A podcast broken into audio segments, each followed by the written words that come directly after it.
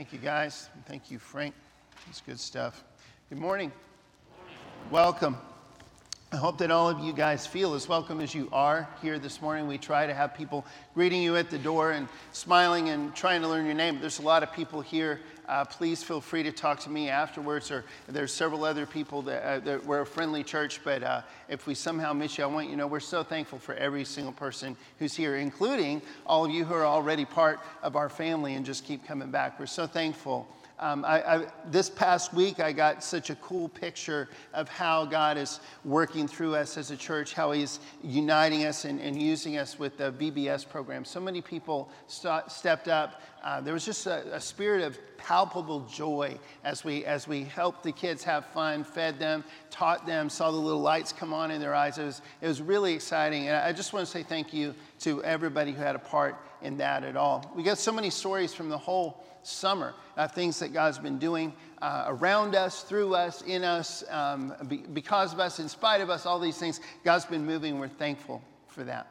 But also this summer, uh, we've spent the whole time talking about, uh, on Sunday mornings, we've, we've spent exploring how to tell the story, the story, the gospel story with the way that we live. And we're looking at several specific situations that, in one way or another, we all get into, and some that are more uh, specific. This morning, we're looking at how do we um, how do we tell the story when we're in charge. Before we get there, I want to make sure that we all understand one thing, and that is we are all in charge of our own choices. No matter what else you're responsible for, how many other people follow you for whatever reason, you are responsible for the things you do and the way that you react to the way other people treat you. Every single one of us is fully in charge of those things. And that's something we don't hear enough in our world today, but it, that doesn't mean it's not true anymore. Every single one of us is fully in charge of that. It's like we are the protagonists of all of our own stories. And by protagonists, sometimes we're the hero, sometimes we're the villain almost. As I look back, I've seen myself as both. But here's the thing we're the main character of our own little stories. We're not the authors. We don't get the choice to pick the setting, we don't get to pick how tall or short we are. We don't get to pick uh, what strengths or weaknesses we have. We don't get to pick what other people do to us. But we are fully in charge of what we do, the actions we take, and the reactions that we make in response to what happens around us. Those are, that's just something that if we can lock that into our hearts and act on that, that's going to empower us in so many ways. And it's just, it's true. It's how God set things up. This isn't a biblical story, but I think everybody knows it. Anybody ever seen The Lion King? Maybe the brand new one or the new one. I haven't seen the brand new one yet. Heard, heard mixed reviews. Some people love it. Um, but The Lion King uh, is a pretty cool story. Um, I think the reason it's still around is because it's such a powerful story. I, I don't think people like lions that much or, or, or, whatever. I think the, the idea is deeper than that. Like, this is one of those great stories that we talked about several months ago that all the truly powerful, great stories that capture people's hearts actually point us back to the gospel somehow. And in this one, you see this. Uh, uh, Simba is born into privilege. Uh, I love that scene near the beginning when his dad is saying, Hey, everything you can see, one day this is going to be yours. And he didn't choose that. That wasn't him. He also didn't choose that his uncle would be evil and trick him and kill his dad and try to make him think that was him. He, he didn't choose a lot of things. He didn't choose that he would almost die all alone and be rescued by Pumbaa and Timon. He didn't, but he did choose to embrace the Hakuna Matata mentality. Are you with me? And later on, when he was confronted with the truth and reminded about who he really was, he did choose to act on that and to come back and, and fight and do what he had to do to become the Lion King. That's the kind that's how life works. I know it's a totally fictional story about a walking talking lion, but that's how it works for us. There are things that we don't have any control over, but we choose what we do about it. And that's the foundation of where we're going this morning. You are in charge of that if nothing else. That is absolutely true for all of us. But it's also somehow a little bit even more true for those of us who have any kind of authority at all. If you're a parent, if you're a teacher, if you're a coach, if you are in any kind of authority whatsoever over even one other person, it's even more true. So, how do we tell the story when we're in charge? This perspective of starting with yourself is actually very central to how God wires everything. Uh, this next uh, passage that I want to highlight is Matthew 7, verses 1 through 5. It's not really about leadership per se, it's actually one of Jesus' more famous teachings where he says, You're going to be judged by the way you judge other people. The measure you use is the measure that you're going to be, that God will use against you when you judge people. And he said, uh, Don't try to remove the speck from someone else's eye until you've dealt with the log in your own. You remember that? But uh, again, he's talking very specifically about something, but you see this same, I hope you can, he, this is that same perspective that we start as leaders, we have to start by, by acknowledging and, and dealing with this stuff that's in us first. We have to take charge of our own, char- our own actions and reactions, and then we can try to take other people with us. You can't take someone somewhere that you're not going yourself. That's just a fact. That's how that works. Again, this week in VBS, we, we explored some of those things um, actually with the children. We, we, we walked through some ways that all of us are called into a deep sense of personal responsibility. One of their memory verses was John 14, 15. Would you read that aloud with me? These are the words of Jesus. He specifically is telling us, This is what I want. You want to know my love language? This is it. Let's read it together. If you love me, keep my commandments. Again, you're acting, you're doing something. Uh, one of the stories that we looked at at VBS this week was uh, the, the story of the pearl, the pearl of great price. And the bottom line of that story and many of the other stories that Jesus told was not so much about pearls or treasures or any of those things, but that we've got to put him first. That is one of the most important choices that whether you're a leader or just taking full charge of your own choices. excuse me sorry about that. That, that, that, is, that is where it has to start to truly be a follower. Wow to truly be a follower of christ we've got to start by putting him first. Whenever there's a choice between jesus' voice and my voice if i'm a, if i'm a follower of jesus i have to choose jesus. When it's Jesus' voice and someone else's voice, someone I don't like, someone I fear, someone I really love, someone I respect, it doesn't matter. If it's not Jesus and they're in conflict, I pick Jesus. That's one of the most important choices that we have to make, and especially if there's people following us, especially if we are claiming to be leaders in the church, if we are taking people toward Jesus. If we're not getting that done, if that's not how we live, we're fooling ourselves. Matthew 6:33, Jesus says this right out. If you'd read this aloud with me as well. He said, "But seek first his kingdom and his righteousness, and all these things will be added to you as well." Excuse me. I love, I love Frank's uh, meditation this morning. Thank you, Frank. Uh, he didn't, um, we didn't plan that together. We, I, I, think he knew where we were going thematically, but I, I didn't know exactly what he would do. But this is, this is one of the big questions you need to ask yourself and I want to give you at least a clue of the answer. A lot of people say, hey, I, if Jesus was standing right there and he said, hey, do this, and somebody else is saying, no, do this, of course I'd pick Jesus. But I don't know which voice is Jesus. I don't know, I don't know which. What if Jesus is speaking through that person? What if, how do I know what the voice of Jesus is? How do I know his voice? How, how can I hear his voice? And this idea, it's understood in different ways by a lot of different people, but it's all throughout the Bible. This isn't one isolated image. We see the idea of God leading his people, leading individuals, leading groups of people, leading groups of people through individual leaders, uh, all of those things. But the idea that all of us have access to leadership from God Himself, you see that all the way through Scripture. Maybe we can understand it slightly differently, but, but we can't miss that this is something that is offered to us. This is something that God wants us to know. Here are some clues that I, I think would help for all of us to hear the voice of God better. First of all, I think it's really good to see God sometimes as kind of a whitewater rafting guide. That may sound weird, especially those of you who has, have gone whitewater rafting. Some of those guys are kind of crazy people. I, I don't want you to take the metaphor too far, but here, uh, bear with me. a really good guide can get just about anybody down the river safely and help them have fun. Almost any skill level, almost any, they, you could all, they, can, they actually, part of their training is they have to take the boat down all by themselves. Okay? But they, they, one way or another, they're good at what they do. They can make that. the really great guides, they also train you. They train you before you get in the boat. They take you out in a nice little, smooth little spot in the water, and they train you and teach you all the commands. They prepare you, they get you ready, they empower you. They, they get to know you. They find out who's good at what and where you, each person should sit in the boat. They really think this through. They put a lot of planning into it. They do all of those things. However, listen, Here's some things the great guides don't do they don't pick you up at home, they don't feed you breakfast that morning, they don't drive you to their office, they don't fill, up your, fill out your paperwork for you. That's on you. You've got to get yourself to where they are. If you want to end up in their boat, if you want to end up with them guiding you, you've got to make sure that you go where they are.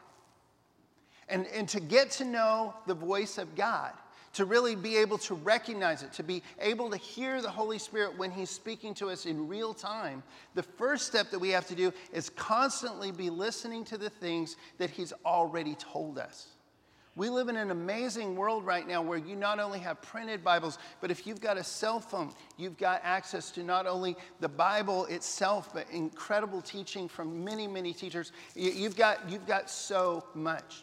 That's one of the primary reasons we have church and small groups and Sunday schools and life groups and all the youth groups and children's stuff. Because we've got to, from an early age, from the, from the very beginning, we've got to make sure that we are learning the things God has already told us we're recognizing these are the kinds of ways he talks. These are the kind of things he says. This is the perspective that he looks at the world from. This is God. We, we, we get to know him by looking at things he's already revealed, by marinating in it. And little by little by little, we start to recognize it.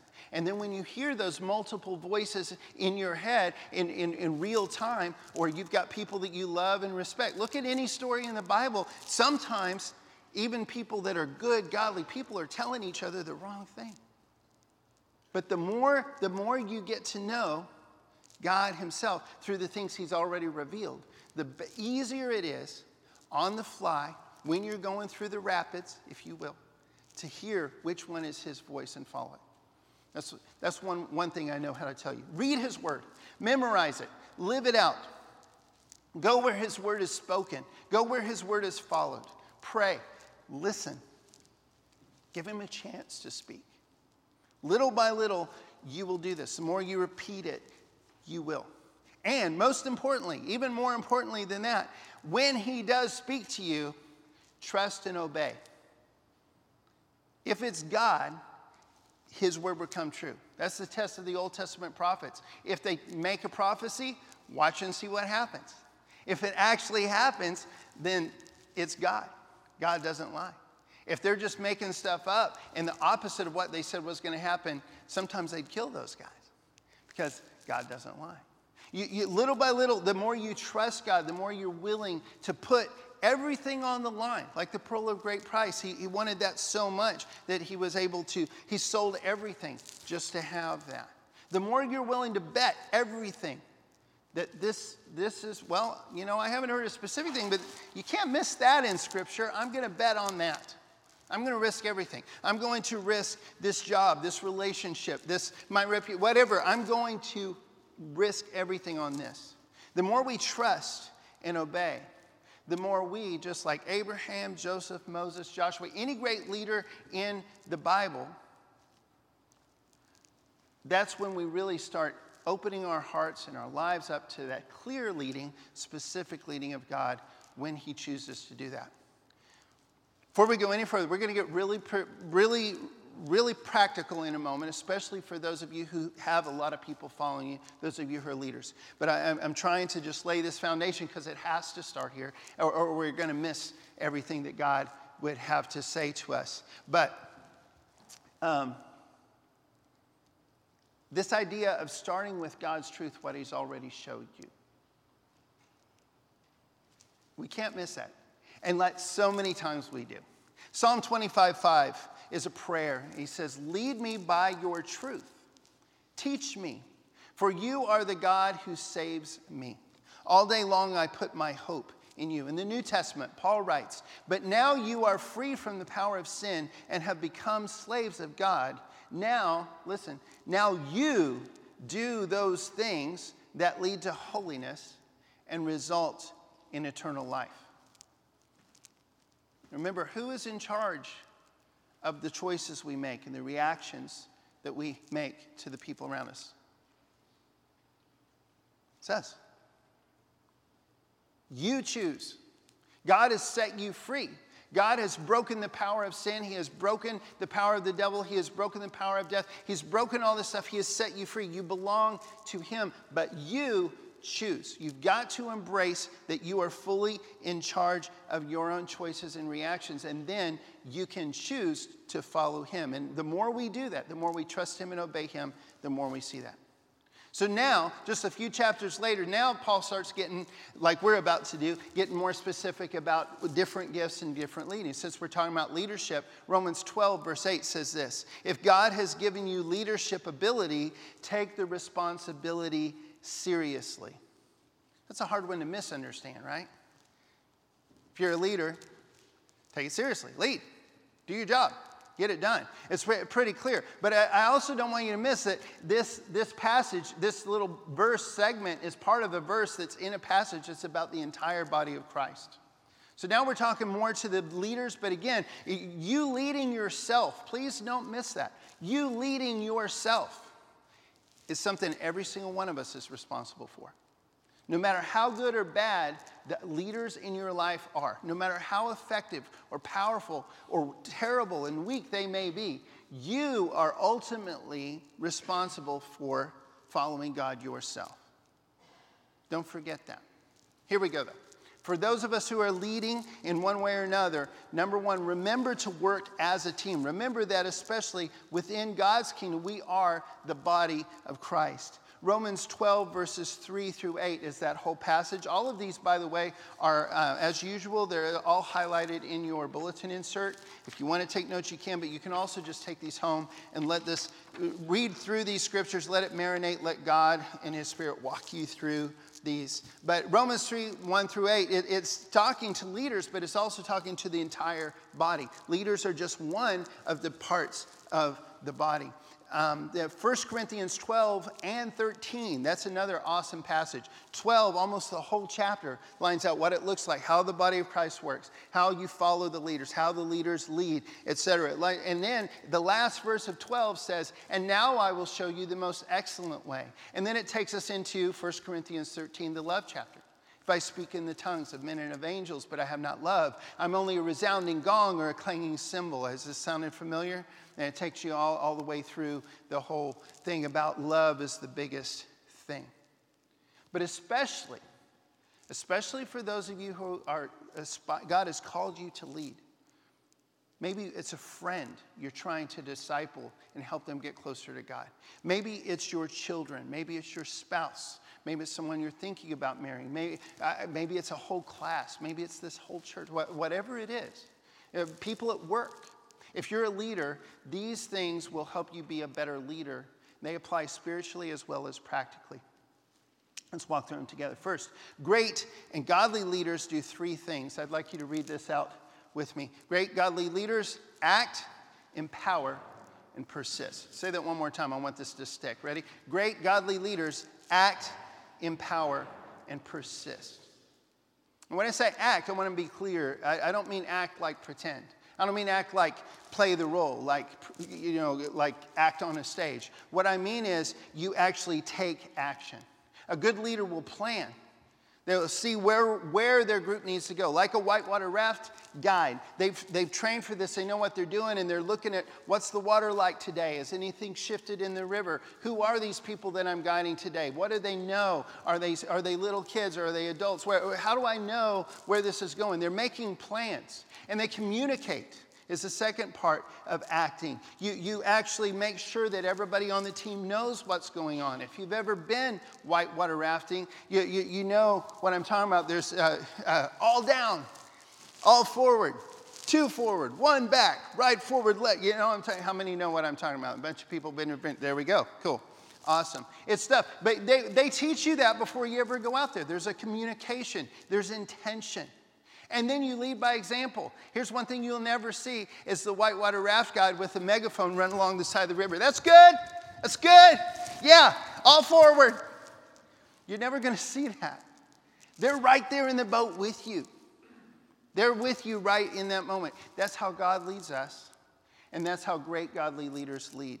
That's how they lead their Sunday school class and their small group and their families.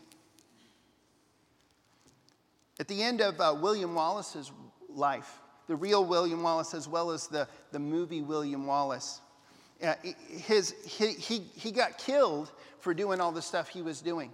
But he was such a powerful leader. All of his plans, all of his communication, all of the things that he had done, the way that he had led by example was so powerful that when he died, his people kept going and accomplished what he had set out to do. They freed Scotland without him because he was such a powerful leader. That is leadership. That's what it looks like. James 4 17 to 26 reinforces this and takes us to the next step. But read this one out loud with me again, if you would. It says, So you see, faith by itself isn't enough. Unless it produces good deeds, it is dead and useless. Just as the body is dead without breath, so also faith is dead without works. So, great leaders, great godly leaders plan and communicate and lead. In other words, they take action. Here's the second thing they do they empower. And empower means that they respect and train and ask for help from the people around them. Let's talk about respect for just a moment. A modern version of respect the way we understand that word today is it's kind of gotten twisted. We have this idea that if you respect someone, that there is no possible way you can entertain the thought that you're actually better at them at something, or that they're better than you at something, or that something that they know might be truer than something you know, that they might have a right answer and you're wrong, or that you have the right answer and they're wrong. If you respect somebody, then you're 100% equal in every possible way. That's, that's ridiculous. All of us are equal in worth. All of us are equal before God. We're not even all the same height or the same age. We don't have the same experiences. We don't have the same skill sets. We don't have the same anything. How could we possibly be 100% equal as far as those things go? If you've been to school for 10 years longer than I have, there's no way I know as much as you know. There's no way. It's ridiculous if you tried to pretend that. We're equal before God. We're equal as far as our worth. Some of us, though, are better at different things. And great leaders, here's what they do they realize that some of the people on their team are going to be better than them at the thing they're training them to do. They train them even harder, they push them even harder. They're not threatened by that. They're like, yeah, awesome, you can do that. Woo, we got somebody like that on our team. They, they take their own ego and their own craziness out of, out of it, their own self worth, and the self worth of the people on their team is out of the picture. It's we've got to get this done. Res- true respect is acknowledging who's really better. It, it's saying, you know what, I do know. At this moment in time, I do know better than you. My son Justice just recently got taller than me. It's been the last couple months, and now he's quite a bit taller than me. It's, I think it's going to increase the margin as time goes by. But for the last couple years, uh, we had to, like, at Christmas time, we'd have to shove him up into this little closet area thing that we have to get where we hide our Christmas trees and stuff. And I'd be like, hey, enjoy this, buddy. You're, you're, you're the, very much the smallest right now, but that's probably going to change. I don't respect him any more or less for his size for any reason ever. But the little small kid is gone. We're going to have to borrow somebody this Christmas. Are you with me? But, but, but we respect, uh, there was a respect that, that was, he was the only one who could fit up there. He was the easiest one to lift up. That's respect. Now there's respect that, hey, you're the tallest one. Maybe, maybe you shove me up there. I'm the shortest now. Respect is just being honest, it's being real. It's also uh, respecting the people enough to train them. If you want to know what this looks like, watch any sports movie ever. Any great sports movie. Hoosiers, I got a picture from Hoosiers up there. Any movie from any, any sports movie, though, it's going to have almost the same plot. There's always going to be a coach in there that understands these things. A coach who respects his players, a coach who trains them realizes that without his or her help that they are not going to reach their potential. Not because they're idiots and terrible and not worth anything but because they're the team and he's the coach or she's the coach. They realize this they get this and they take them. They go hey wow you can do that? Woo, you get that job. You can do that? Woo, let's do this. And, and, and eventually you see this and then they ask for their help. They don't force them. It's not a angry thing. It's not a you will slam dunk in this next play. It's a come on, dude, you know you can. It's a totally different way of doing things. In Ephesians, Paul starts out talking to leaders by reminding the whole church, the whole body of Christ, that it's all about humility and unity that's based in God.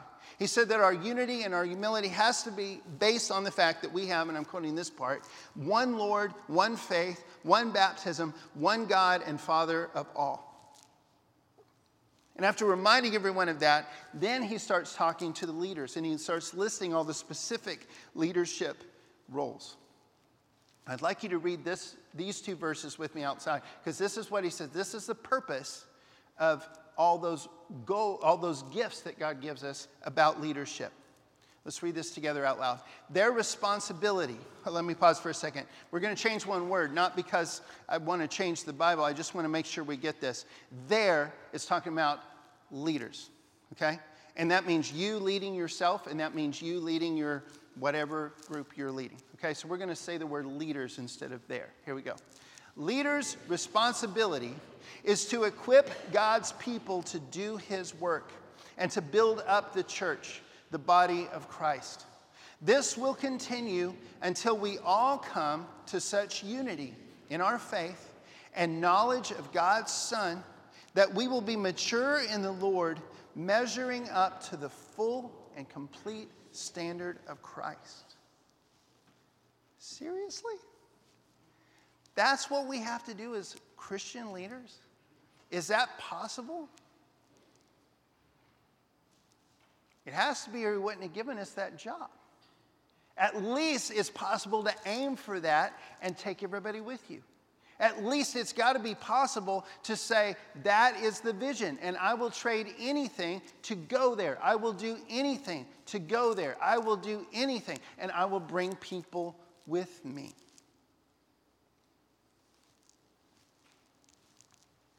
Great leaders, great godly leaders also persist. They act and they learn and they repeat over and over and over again. They do what's necessary, they keep going. They train, they, they, realize there's more training needed, they train more. They, they keep going, they keep going, they keep going. Great godly leaders don't give up, ever. Joseph is one that we have gone through uh, his story so many times this summer, and there's a good reason. Joseph uh, was at every stage of his life, he had an opportunity to just give up that nobody would have blamed him for. If I were him, I would have felt really justified. If you were him, I would have said, You know, I, I don't think you should give up, but I see where you're coming from. I get it. I get it. I, I understand. Uh, but, but he did not. And that's one of the reasons why he rose to great leadership positions in every situation he was in, even in the midst of slavery even in the midst of prison. He was the, he, this who God had made him to be. He did all these things. He kept taking action. He kept learning more as he went. He kept taking others with him to get whatever job needed to be done to get done. And as he did that, he became better and better, and God was able to use him more and more. So whether you're just leading yourself through life or you're leading a lot of people, and literally almost every person in this room is both of those. Some of us just have a few more people behind us than others. But if you are willing to lead through life, if you're willing to take charge, here's how you tell the story you do all of these things, you take action, and you don't give up. One last verse, then I'm going to challenge you, and the band's going to come and lead us in a song of commitment to God. 2 Corinthians 4 1 says, Therefore, since God in his mercy has given us this new way, we never give up. Would you read that with me? Therefore, since God in his mercy has given us this new way, we never give up. I don't know what choice God wants you to make this morning, but I invite you to make it. You're fully in charge of it. Whatever you've done, whatever someone else has done to you, whatever has happened up to this moment in time, you don't really have any control anymore over what has happened up till now. But you have full control over what's going to happen right now. You have full control over what you're going to do, what you're going to do to try and lead your family, your class, your small group, your friends, your people at work, whatever it is, whoever you're trying to lead. You have a choice to do that. If you've got a decision that you need to make publicly this morning, we invite you to come and make that right here, right now. And we will pray with you. We will encourage you as you make that. If you, but I urge all of you to make some sort of a commitment. There's a prayer at the end of your little handout that just simply says, Lord, I will. Tell him you will as we stand and sing.